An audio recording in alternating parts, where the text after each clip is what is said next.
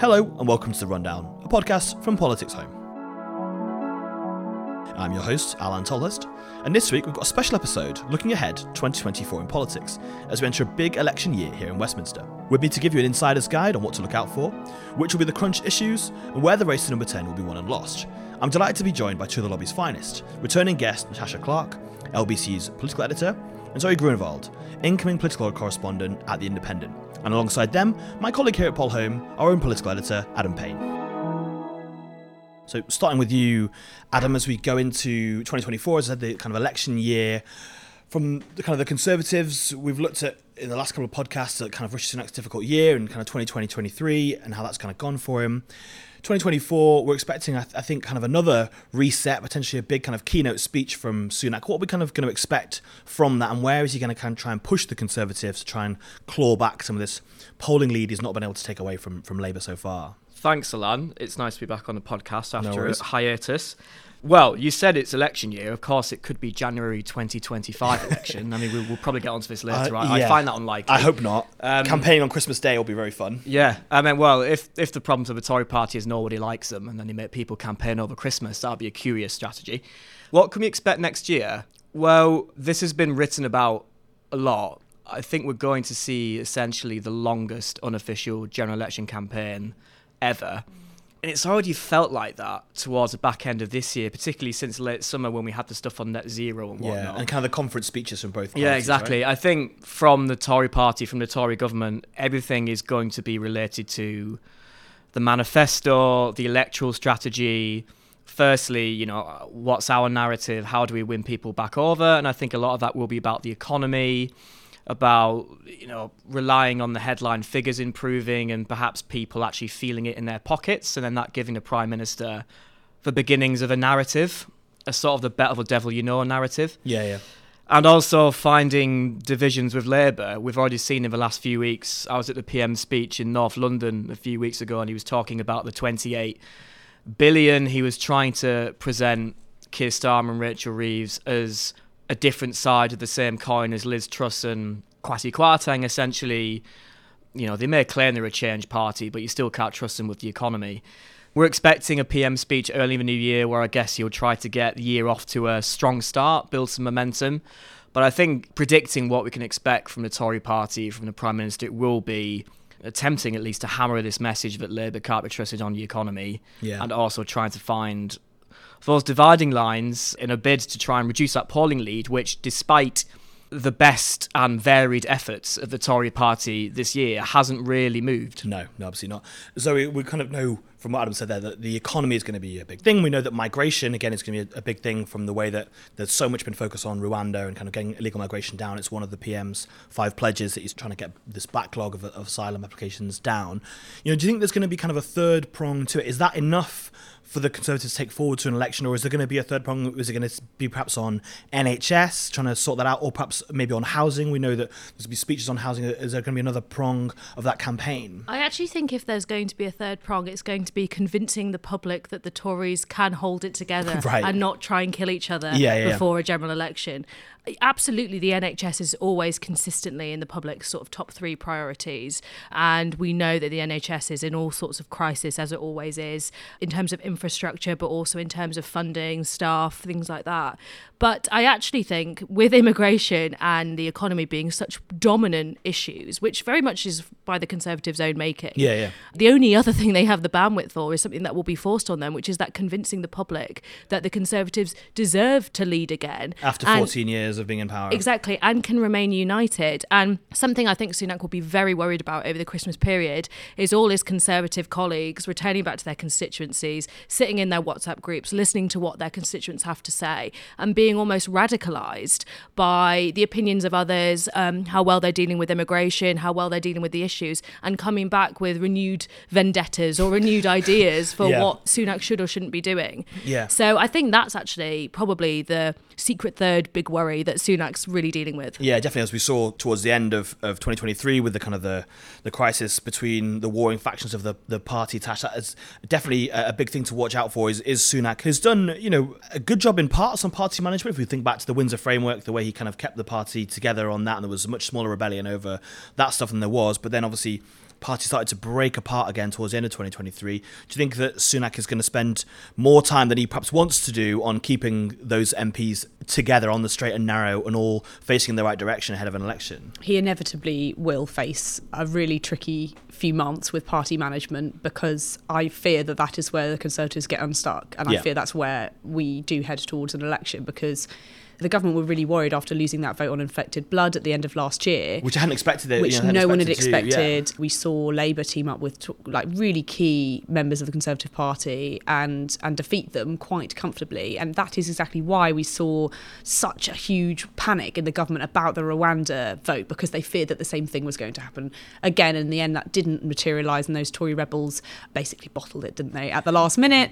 Um, well, they were won over by the by the bacon sandwiches and the coffees at, exactly. at Downing Street, right? And not smoked salmon, as was fakely reported.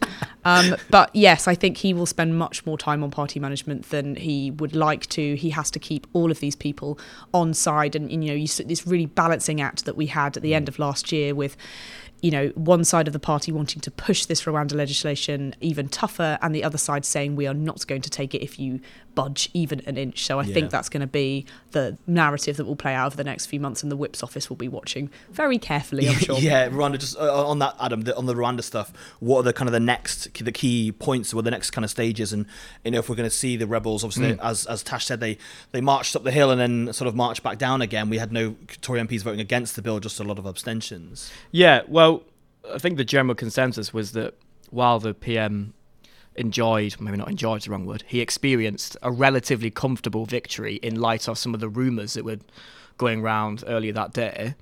It's really a big fight delayed rather than a big fight avoided because those rebels who agreed not to go nuclear did so on the understanding that the government would listen to their ideas. The and that's bill, on both sides. the, the Bill Cash well, right? amendment, which we're all very excited about. Yeah. What I've picked up, which I found interesting, is that there's confidence around the whips and around the government when push comes to shove, they'll be able to pick off some of the right wing rebels. Of course, there's a core of them who will probably vote against when push comes to shove, but there are others who will probably, in the name of party unity, perhaps with the promise of reward, perhaps input into the manifesto, that sort of thing, will get picked off by the government. Yeah. I mean, the government the government position is that it can't make big changes to the Rwanda bill because it would annoy the Rwandan government to the point of walking away from it. Yeah. And they want to stay within clear legal parameters. So the changes it can make are pretty minor. Yeah, and if it goes the other way, it'll weaken it to the point where it won't actually Quite. be effective, right? Yeah, and of course we have this threatened One Nation rebellion, which you know, would probably result in a House of Commons defeat. So what I've found interesting looking ahead to 2024 is this feeling, this quiet confidence that the right wing, so the ERG, I hate using this term, the five families. I'll cancel myself for that. Um, we'll, we'll but, but, but, that, but that wing of the party just aren't as organised, as strong as it used to be. No. Like back and in the Theresa May years when they essentially brought it down, they don't have the same level of organisation as they did, you know, three or four years ago. There's a few reasons though we're not in a Brexit years though, yeah. and despite the comparisons to that really tumultuous period of time, if the Conservative Party don't vote for this Rwanda policy, it's not like they get a even harder Rwanda policy. This is what we had with No Deal Brexit. Yeah. The, the threat of voting it down was far harder and and b the, the the reasons that people are split in the conservative party are much vaster than they arguably were over brexit some tory hardliners want to bring down this government and they yeah, yeah. they want to force a leadership contest, or they want to just bring Rishi down, or they want an election, or they're losing their seats and they just don't care anymore. There's so many reasons. It's not uh, they're, they're, not going to vote as a block, like you said, Adam. Yeah. They're not united in what they want, and there's, there's absolutely no one that's really rallying uh, yeah. as a group behind these people. But those MPs who would quite like to see Rishi gone are on the right of the party. Yeah. Like Damien Green doesn't want doesn't want an election. No. well, no, he, he, he, definitely doesn't. He, he, definitely doesn't. He doesn't want. Um, he doesn't want a new prime minister, and I think that has become a bigger part of the thinking in Number Ten. Zoe, on that kind of, I suppose that Sunak's role in that, we've kind of talked on on this podcast a few times about how the fact that he's not led a national campaign before. The one sort of campaign he led last year against Liz Truss, he, he resoundingly lost amongst the Tory members. And but Keir Starmer's not led a national campaign in in the same way either. They're both kind of new to this. What do you think we're going to see from Sunak in terms of that message discipline? I suppose we talked about what what the message is going to be, but that kind of discipline, that kind of focus, as we say that you know we're going to spend the next six months and beyond potentially on that kind of an election footing. Mm. So I think the closest sort of point of reference we have is probably his conference speech. So there was a few sort of dustings of policy in there. So for example, the smoking ban, yeah. A levels, various kind of little individual policies that he kind of wants to make his legacy and he'll use to talk about what he stands for. I think the big thing will be the economy, the sort yeah. of slow recovery of the economy basically, Sunak and Hunt will want to look like a safe pair of hands, one that is taking the right tough measures to get the economy up and running again. And we also saw this this message that he wanted to be the sort of candidate for change, which is obviously a yeah. strange one to make when you've been in power for 13, 14 years. But I think he's going to keep going with that. I mean, both those conference speeches from Starmer and Sunak were the beginning of something we're going to hear a lot over the next year because it's basically what they want to hammer into the minds of the mm. public. Yeah the the difficulty will be for Sunak is how much he can hold his cool. I think we've seen a number of times recently when he's been faced with public scrutiny that he has got slightly tetchy. Yeah, that's the word. It's the key word, isn't it? The tetchy. He's tetchy. Which he hates that word as well. He pushed back about it when he was interviewed by Katy Balls, spectator, wasn't he? He was like he said he was enthusiastic, not tetchy. Yeah, yeah. but he no, Sunak, you're not. You're no. tetchy. Yeah. It's the sort of twitchy eye that really gives it away, I think. Yeah. But it will be interesting to see when he's sort of head to head with Starmer in a hustings, how that would kind of go down. Yeah. I mean, we saw Sunak in front of the COVID inquiry, and he actually held his cool quite well. And what Sunak is good at is the detail, yeah, going over things in a kind of authoritative way. He's good. He's quite good at speaking. You know, he talks with a lot of authority on certain subjects. But it's when I think curveballs are thrown, or he thinks things aren't going the way he wanted them to. Yeah, and those things can happen a lot during a general election period. Absolutely, especially if it's, it's stretching out for a long time. There's more expanses for you know we've already seen potentially like by elections being called in various places. It's going to that's going to knock you off off course. Exactly. Um, and especially when you have rebels behind your back who are yes. very keen, as Natasha was saying, to stick the knife in. That's the sort of thing that I think could throw Sunak off quite easily. Yeah. Tasha, as Zoe points out there, his conference speech was cobbled together various policies that essentially he was interested in. He likes maths and he hates smoking and he hates HS2, so that's why those made it in there. It didn't really add up to what you might call Sunakism. And I wonder if he's going to have the opportunity in 2024 to really harness that, or whether it is just going to again be a mixture of those various disparate bits, like as, as always says, like making sure the economy is starting to look a little bit better, inflation's coming down, debt's coming down. That he can point to those five pledges. Or is he going to have kind of bold policies that say this is what Sunakism is, and setting it against whatever Starmer and Labour are doing? I, I don't think that's going to, I'm afraid, form as much of a part of what Rishi Sunak wants to do as as, as he wants it to be, yeah, right? Yeah. So he is obviously has set out those those three things, but they are very much what he would like to do rather than the narrative of the government. And you know, prime, being prime minister is not just about what you want to do; it's about responding to what's the, possible. Yeah, what's possible, but also just responding to the hand that you're dealt, right? And and that's so much of, of, of what he's doing at the moment is trying to get the economy back on track, trying to get the Rwanda bill passed, which is not was never his idea. It was Boris Johnson's idea. He's inherited it. He's now stuck with it because he can't ditch it. Yeah. and he is a prime minister that's having to clean up lots of the messes of the Truss government in terms of the economy. So he is a prime minister really tied by by the past, and he's trying to sort of make this clean break and say, look, I'm I'm the guy that can take you f- through into the future, and that's what he's trying to do with these priorities about smoking, about A levels, and, and put forward his vision. But I just don't think it's a vision that the British public are very interested in. No, like it's something so long term, and you know, I know it's a very much a thing that people always tell us. We would love our politicians to be thinking more long term and to not be so short termist, termist and opportunistic. But actually, when push comes to shove, they want policies that they can see very quickly. They yeah. want tax cuts now. Yeah, they want they hate the idea that government works incredibly slowly and they want to see their lives getting better and if they cannot see their lives getting better for the next 6 to 12 months mm. then they will be seriously thinking about voting conservative again and I think that's where many people who are voting at the moment are just going to look back and go I'm not any better off in my in my wallet and I can't see any of Rishi Sunak's policies actually helping me no. in the long term they might be supportive of them like the smoking policy is popular yeah, it's know, nice to have. It's, it's lovely, exactly. Yeah. It's just not what's going to win him in the election. Before we move, we'll move on from Conservatives to, to Labour. But Adam, just one last thing on, on that: whether obviously there's going to be another fiscal event in the mm. in the spring. We the spring budget could be brought forward potentially, and we might finally see that kind of income tax cut that has been talked about that wasn't in the autumn statement, and obviously potentially other things like inheritance tax, which may be a way of sort of saying, look to Labour, look, this is something that we're going to do. Would you reverse it? Because we know that Labour are not going to reverse a lot of the things that the Conservatives might do.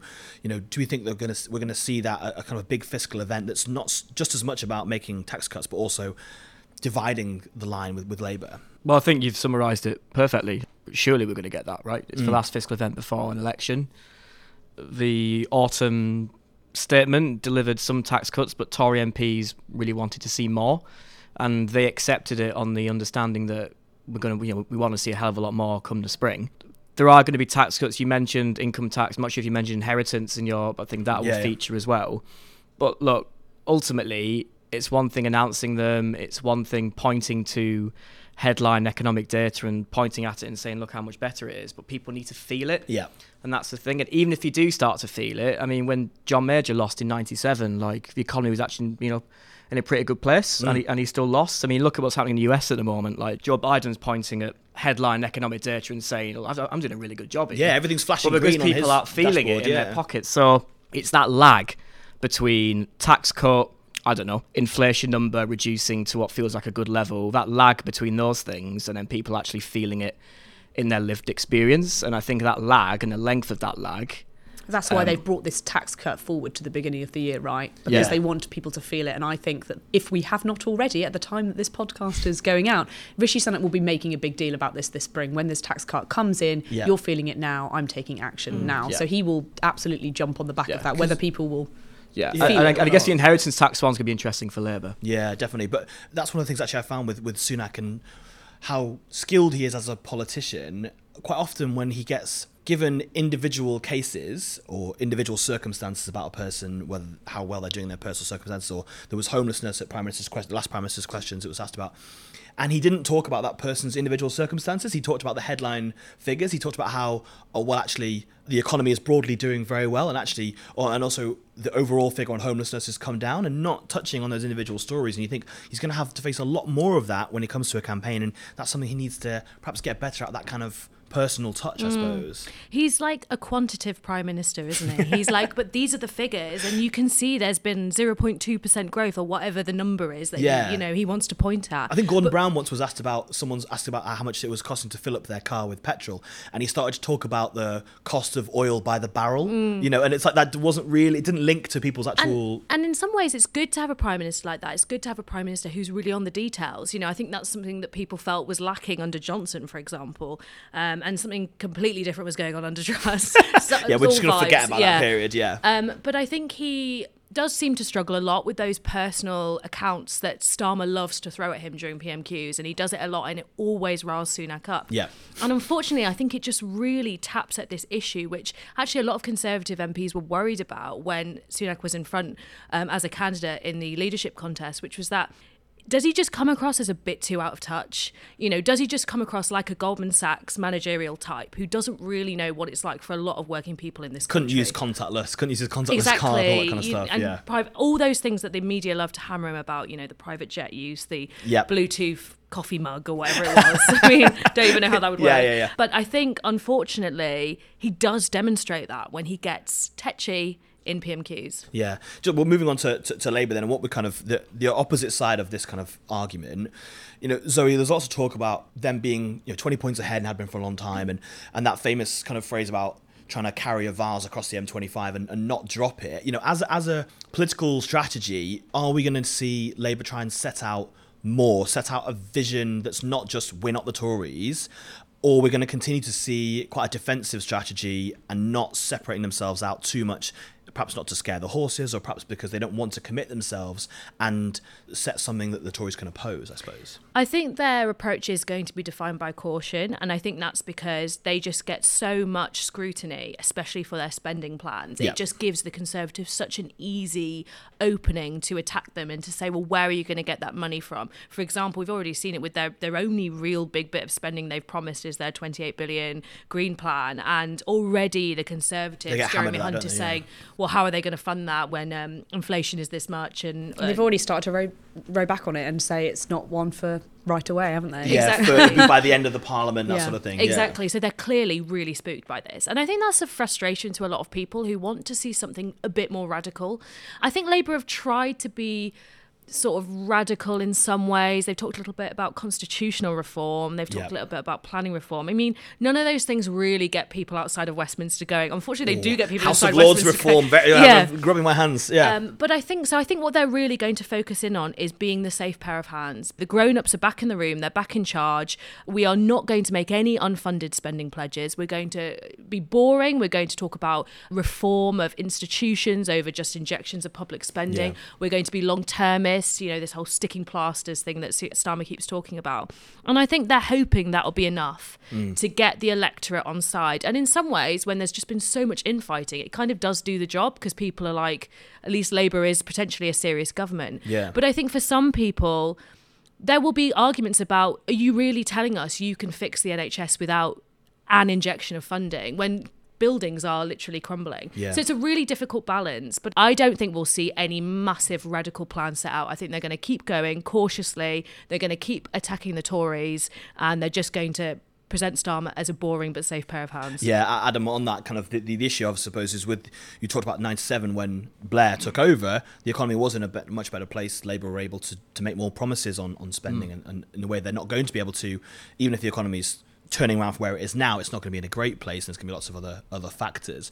You know, is that going to be enough? And do you think that that Labour's strategy is going to shift when the finishing line is in sight? You know, or, or are we going to see you know a more kind of safety first defensive pitch from them? Well, I agree with Zoe completely, and I'd, I'd make three point as many as three go, points on go this. for it. The first point I'd say is that I agree with Zoe. I think you know, Keir Starmer's an Arsenal fan, and the famous chant "one 0 to the Arsenal."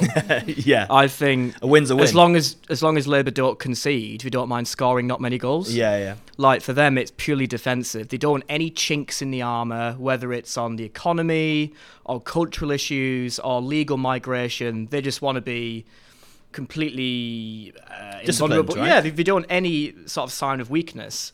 Secondly, why I kind of have a bit of sympathy with this is that let's say I'm right, which is seldom true, and and the election is next autumn. Yeah. Why would you announce policies, your yeah, big yeah. policies now? Because either they'll be good and they'll poll well, and the government will just nick it, mm-hmm. or if the government thinks they can really uh, weaponize that, they'll just knock seven shares out of it. So, like, why would you do that now? But policy is different to vision, yeah. isn't it? And I think with vision, I think the thing Labour couldn't quite work out in 2023 and this is perhaps one of its big challenges this year, is on one hand, they're stressing that oh, if we get in power, we're going to be inheriting an awful situation. We're going to have to be really fiscally conservative, while also trying to articulate a message of hope. And I think the challenge of marrying those two things, yeah. making them compatible and, uh, and, agreeing with each other, is really hard. And I don't think they, they quite got that in 2023. And I think looking ahead to this year in the election, how you make those two things work together, complement one another. As was just said, you know, how can you really convince people that you, under Labour, the NHS will improve while you're also not committing any serious spending? It's it's those sorts of dilemmas which I think are going to be the challenge for Labour when it comes to its messaging, its narrative, and that sort of thing. Yeah, Tash, this week Starmer setting out his platform for, for 2024. You know, do you think that we talked about whether Sunakism has been properly articulated? Has Starmerism been properly articulated, and will we see that in in 2024? Do you think? I think, in terms of vision, what you were saying a minute ago, Adam, I think he did articulate that quite well in his conference speech. The idea of like taking a broken Britain and fixing it again yeah. is such a message that resonates. We haven't really seen much of it since that conference mm. speech. I don't think it's really been woven into the fabric of Labour and their comms and their strategy and where they're going. But I would expect to see that form an entire part of Keir Starmer's year. Yeah, it really um, plays into that idea that everything's broken, public services are broken. Exactly. You, you, know, you, drive to the station over potholes, you get to the train station, the train's cancelled. To get to the hospital and your appointment's been cancelled, exactly. all that kind of stuff. You, you, can, if you're the person that says, I, have got the key to fix that. yeah, know? the problem is obviously that's a good start, but then you need to back it up with exactly what are you going to do to change it, and that is what the Conservatives are going to drive home all year. Well, mm. what's your plan? And obviously, yes, while you're 20 points ahead in your polls, why would you outline all of this stuff a to get it nicked and b just to trip yourself up because the conservatives will pick holes in absolutely everything you do but when it does come to an election when crunch time comes you know you're going to have to provide more than just i'm going to fix it promise promise mm. you guys don't worry it's all going to be okay under me and putting that balance of you know the, the, the country looks a bit rubbish right now, but I will I will pick it up and I will mm. I will do it and without then, saying how. It's it's just going to make voters not come out and vote at all. No, and so what what kind of campaign do you think that, that Starmer and Labour is going to want to run? I think this year is going to be a long campaign. It's probably going to be quite a dirty campaign. Yeah. I think, and how much are Labour kind of kind of lead into that? We saw some of those. Labour tested out some quite tough um, to use the word uh, lightly, uh, very tough kind of poster campaigns earlier in the year criticising Sunak for stuff. We're going to see that. We're going to all year. Yeah. Uh, it sounds like. And Starmer seems pretty really, comfortable with that, right? He's really happy with that, apparently, according to people who, who are close to him that, that say that he signed off on, on it all, or at least was comfortable with the idea of it all. And they know that, that the Conservatives are going to rip uh, the stuffing out of him for his record as DPP. We've known that's going to be part of an election campaign for a long time, yeah. and they are ready to take that fight. And they know how much the Conservatives are going to try and cling on to power, that it really matters to them. But that, yeah, this, these attack ads are, are going to form mm. a real part. And I don't think they're going to wait for the election for them to come. I think we should start to, to see them very soon. Yeah. I was going to say, on the day we're recording this, there was a story in the Mail this morning about how Keir Starmer during his time as a lawyer used European law to defend a dog, and I thought that's an incredibly positive story. Like I, I, I'd, I'd, absolutely love that if I was Labour leader. But yeah, it is going to form a big part of it. I'm just coming back to what Tash said about the second part of Labour's challenge, which I agree with completely about persuading people that right, but are you actually the people to solve this? I think two themes heading into 2024, borne out in lots of recent polling. Well, one theme, I guess, is a sense of public pessimism yeah. and a lack of public trust in politicians to deliver. So, against that pretty gloomy backdrop, it's going to be even harder than usual for an opposition party who's been out of power for ages to convince people that, yeah, we all agree that the government's rubbish, but like, what are you actually going to do? And when people are so pessimistic, lack trust, and I do think there's a risk of at the next election turnout being being really low because there is such a a feeling of negativity towards Westminster politics, and that is a massive challenge for Labour. Maybe Keir Starmer's hardest challenge since taking over as leader. He talked about this phased approach where he repairs the party brand, points out the flaws in the Tory government, and then the third bit, which is convincing people that yeah. you should be elected. I think, that, think, I think that might be the hardest it? part. Yeah. yeah, absolutely. I remember we had James Schneider, who used to work for Jeremy Corbyn on the podcast in the summer, and he said that currently he thinks that Labour are pursuing a strategy that's going to make Starmer prime minister, but then might make him the most hated man in Britain afterwards because he's failed to sort of set out that that kind of vision. And I suppose, I guess part of it we'll come on to now, like what is if Labour do win an election, what kind of victory they do get.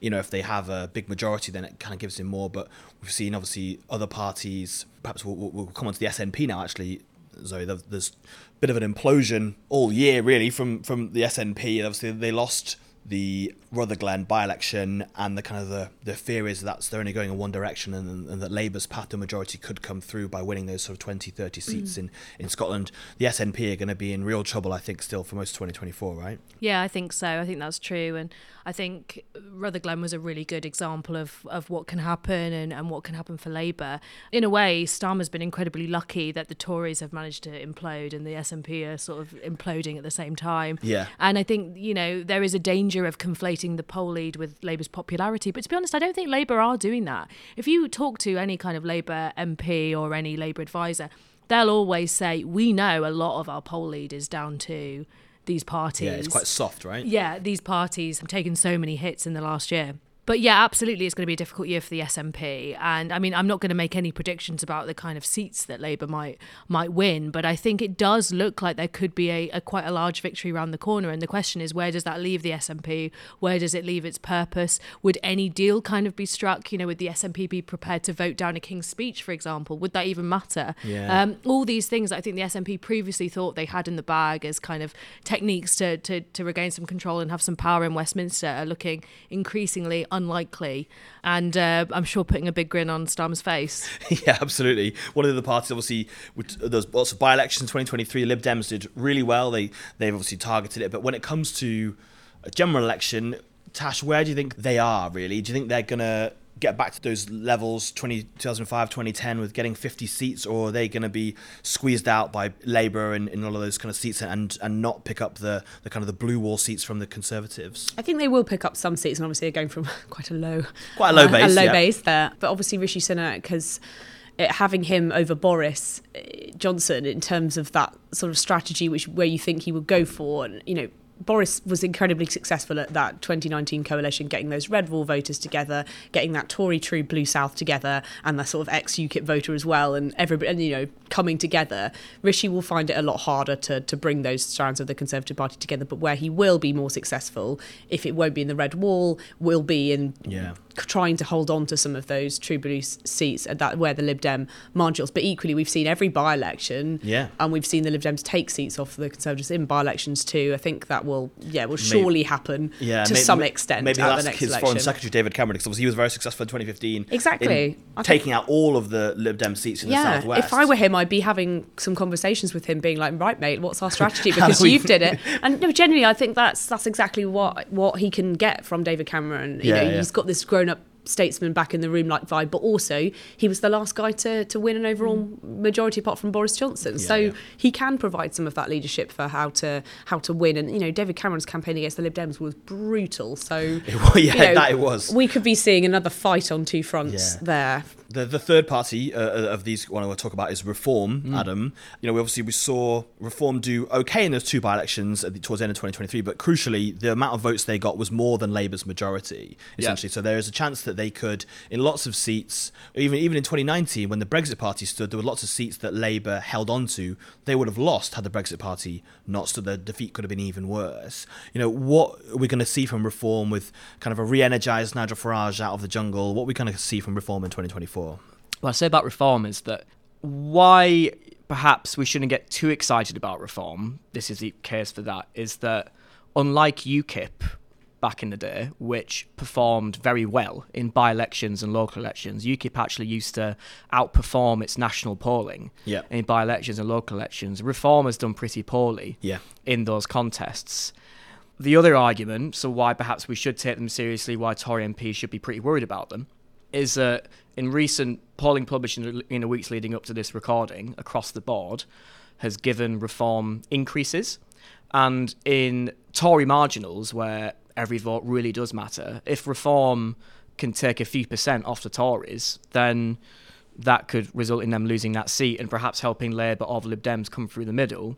I've written Nigel Farage in massive letters because I think if he decides to return whether that be reform leader or yeah. perhaps he just becomes a much more visible part of the campaign. I think that's probably if you're a Tory MP sat here in early 2024 thinking, right, what's the worst thing that could happen to us this year? How could our already pretty bad situation w- get worse? I think Farage coming back, campaigning in your seat, and, whatever, yeah. and being a visible, active campaigner to the point where the British public see reform as the Nigel Farage party, yep. in the same way they saw UKIP and the Brexit party as the Nigel Farage party. Mm. That is a massive problem for the Tory party. So we talking about that polling, though. I mean, the Reform are up as high as sort of twelve percent. 12% of the public are not going to go out and tick the box next to the reform candidate at the next election, right? So, so where kind of do you think that they are, and what kind of can they do? Obviously, famously in 2019, the Brexit Party did a deal with the Conservatives and didn't stand in hundreds of seats, and therefore didn't have the impact what could Rishi Sunak could offer them this time round that they would want to be able to do such a deal? It's a good question whether that would be something the party would be interested in. I mean, we're seeing a lot of noise from some on the right, and it's worth pointing out exactly what Tash and Adam said earlier, which is that that group of rebels on the right isn't entirely cohesive. No. You know, they have different. It's very noisy, but it's not necessarily exactly. Yeah, they have different aims. There is definitely part of that group that would look to reform and possibly would be talking to reform. I'm mm. sure about the sort of things that they are both interested in. One event that will be really interesting to see next year is if there's a by-election in Scott Benton's constituency. Yes. Yeah, yeah. He is the MP who was suspended because um, he was basically lobbying, lobbying for, yeah. for a, a, fake gambling company. And he's now facing a suspension, which could lead to a by election in his constituency. And if there is a by election, that's the sort of area where you'd expect reform to maybe do fairly well. Yeah, in, in Blackpool. Yeah, definitely. And, and, Tash, kind of on that then, do you think that we go back to talking about Rwanda earlier? It's actually that's kind of linked to this in a big way because obviously they've, they've shifted from just being that kind of party, just being about Brexit and Europe, but also being about illegal migration. Mm. And so if Rwanda, if those planes don't get off the ground, does the threat from reform perhaps peak, I suppose? Yeah, I think it does. But yeah, I personally think that, that the reason that the reform probably won't do as well is because the Conservatives are sticking to the Rwanda plan and that is their answer to reform yeah. and yeah, that's yeah. their answer to the right. And obviously Nigel Farage has, has a has a choice to make of if he's going to play a big part in the election campaign a, why would he do that if he doesn't believe that he's going to win a seat and he hasn't so far? But yeah, B, I'd be surprised if he stood for MP. He's uh, been burnt too many times, right? But even even like you know we've we've we've seen stories in the newspapers that he is considering playing some part in, in the next campaign, and he's done his own polling and he's shown that he even if he doesn't campaign, he can win about four million votes, and he knows that he's going to have some influence. But but the price that he knows if he does do that is splitting the Conservatives and allowing Labour to win in more seats, and he does not want that, and he, yeah. he'd rather see a Conservative Conservative government than see a Labour government overall. So if you're him, why would you give Keir Starmer if you know that bigger majority or, or, or deprive hit, deprive the Conservatives of a chance? Like if yeah. I were him, if I would step drag, back. Yeah, if you can't drag them to where you want them. Well, the thing is, like migration is the thing for reform, isn't it? Because up until recently they were a kind of amorphous sort, sort of protest party, lockdown right? skeptic, sort of slightly weird. Essentially, if you were a party, Tory but you didn't like yeah. the Tories, you would sort of yeah. you go towards reform. Because the whole right? thing about the Brexit Party was essentially it was a single issue party, and that's why it was so effective. And the fact it didn't have huge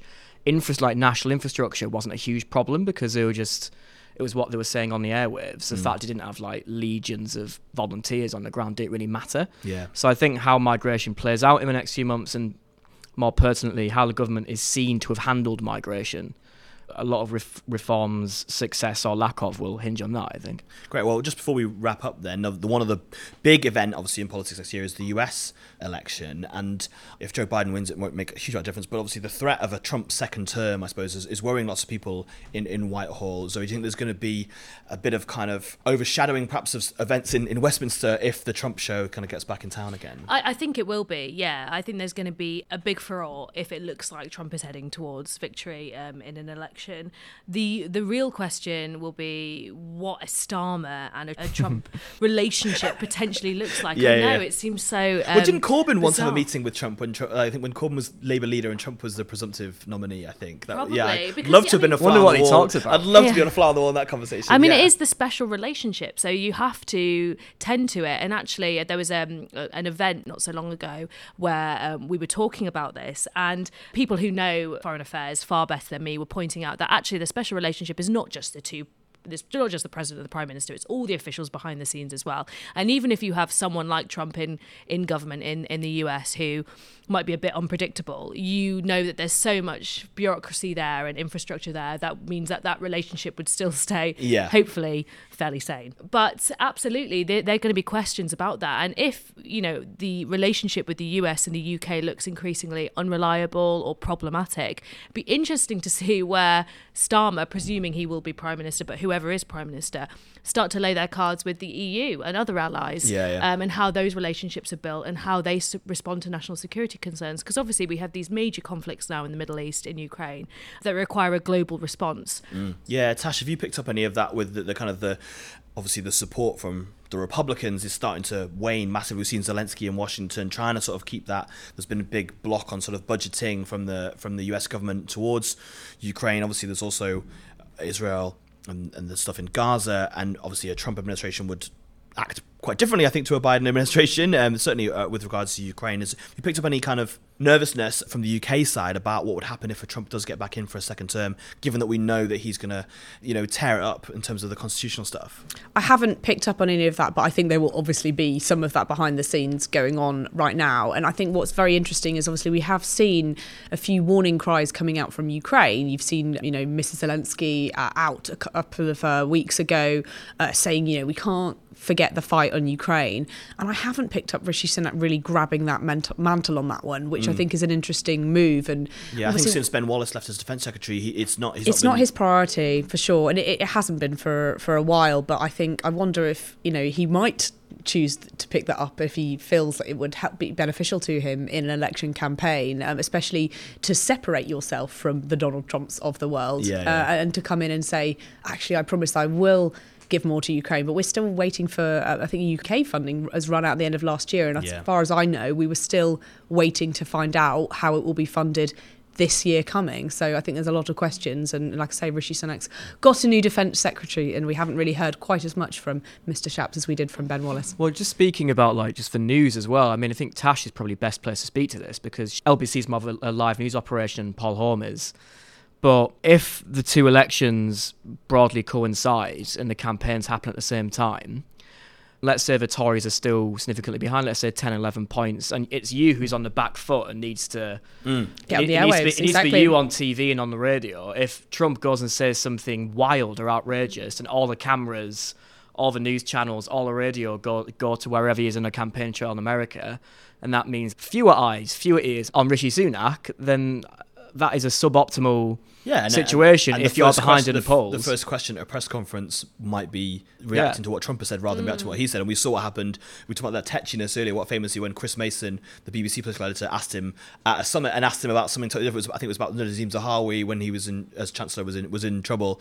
It was about Priti Patel. Oh, it was about her, Priti Patel. Um, and her driving. Exactly, yeah, yeah. And, and um, he did not like that. No, and, he's, and, he, and he just sort of stared at him and said, said Aren't you going to ask questions Any about questions about the, the summit? summit? um, you know, that, that's a similar thing that is, is going to happen. But so you saw that with um, Theresa May May and Donald Trump because they were such at odds, weren't they? Yeah. Um, and she just got apart from the hand holding, obviously. Apart from that weird, weird moment, but they was they were really at odds, and she got asked every every time that she could. Exactly. Oh, do you agree with Donald? Do you agree with Donald mm. Trump on mm. this? Do you agree with Donald Famously, she was the first guest on Sophy Ridge's program on Sky News, and he asked him about the uh, Trump's indelicate comments about women, and it completely put Theresa May on the back foot. She hated it, and I don't think a minister was on Sophie Ridge program for about a month afterwards because mm. they were so annoyed of it, and that's some of the sort of thing I suppose could happen. It's really risky having an election at the same time. I think. Yeah, absolutely. Do you remember back when Corbyn was uh, running to be prime minister and he got really sort of tripped out during a um, one of the leadership televised debates over nuclear disarmament and whether he would, you know, push the red button. I think there's basically what they kept asking. He got asked a lot of times. Would you? Yeah. like, would and, you destroy the world? He was he know? was very kind of you know principled about it in his way.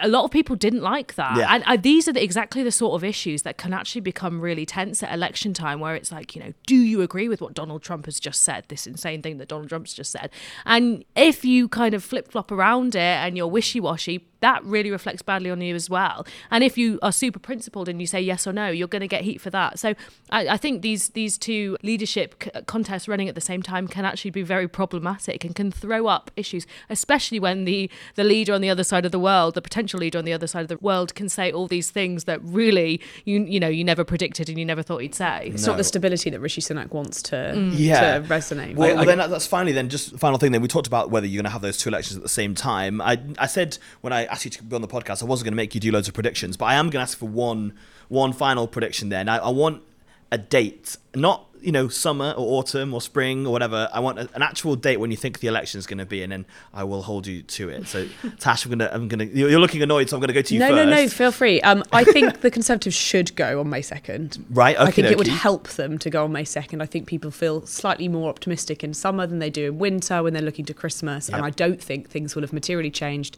for the Conservatives between May and October, November. Mm. And I think, like I say, the Tories will get much more airtime if they go in May. And there could be a would. summer of small boats crisis. And there will be a summer know. of small boats. I think that, you know, mortgage rates may have started to peak or just at least keep peak. The economy might be okay. And it's just waiting lists, mm, not sure about that one. But it, they might be okay. But I just think waiting a few more months will make Sunak look weaker.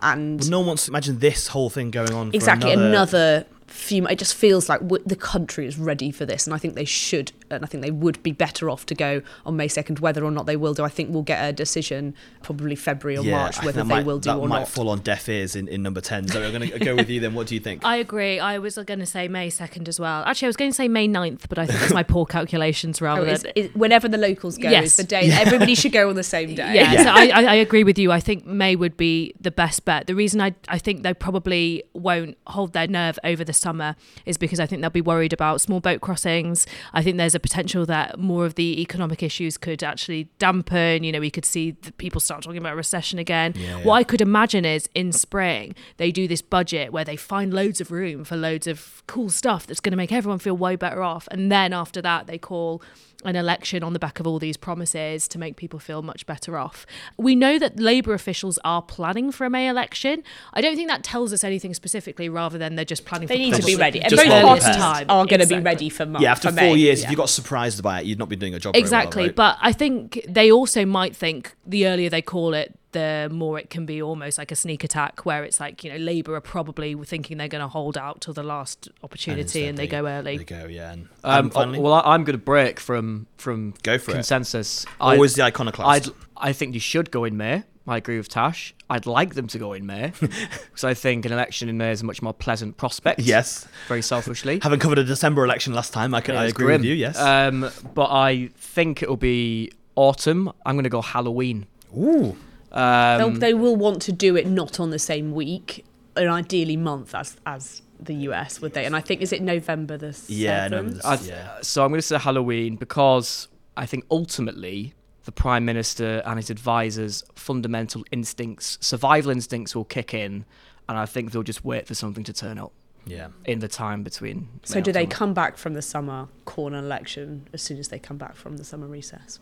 That wasn't put to me as one of the questions. Sorry, sorry I'm, I'm now the interviewer. Well, no, I'm the chair now. No, but what's interesting is that it, uh, you know if you think about if, if there's going to be a very costly election, Tories certainly make a lot of money yeah. from having a party conference. Mm. So actually, you could you could go have a party conference season and call the election and also in your conference. Cancelling, a, con- cancelling a conference is very expensive as well. Exactly. So call a conference, your conference speech, and, and go after that. But yeah, you, are sort of pushing it there. But so do Labour, and if they get as many kind of investors and big businesses turning up as they did last year, they might be better to no, you don't get your conference. yeah. yeah. our war chest is bigger than yours currently, so yeah. we're going to go for it now. No, okay, well that's that's great. I, I think uh, I think that's a good good split between them. I'm, I'm, probably more edging towards Adam simply because the conversations I've had with with, with MPs, not just people around number ten but normal MPs, that none of them are really planning for a mm. for a May one. They seem to be thinking it's going to be for better or worse, probably later in the year. So we'll have to see. That's all we've got time for this week, but you can read all the latest on the big stories from Westminster at politicshome.com and keep right up to date by subscribing to our seven day week newsletters by clicking on the link on our homepage. Thanks again to my brilliant guests, Zoë Grünewald and Natasha Clark, along with top colleague Adam Payne. Thanks all again for listening. Please subscribe wherever you podcast and leave us a review. If you want to get in touch, then reach out to us on Twitter at PoliticsHome or email us via news at politicshome.com. But for now, I've been Alain Tolhurst, and this has been The Rundown.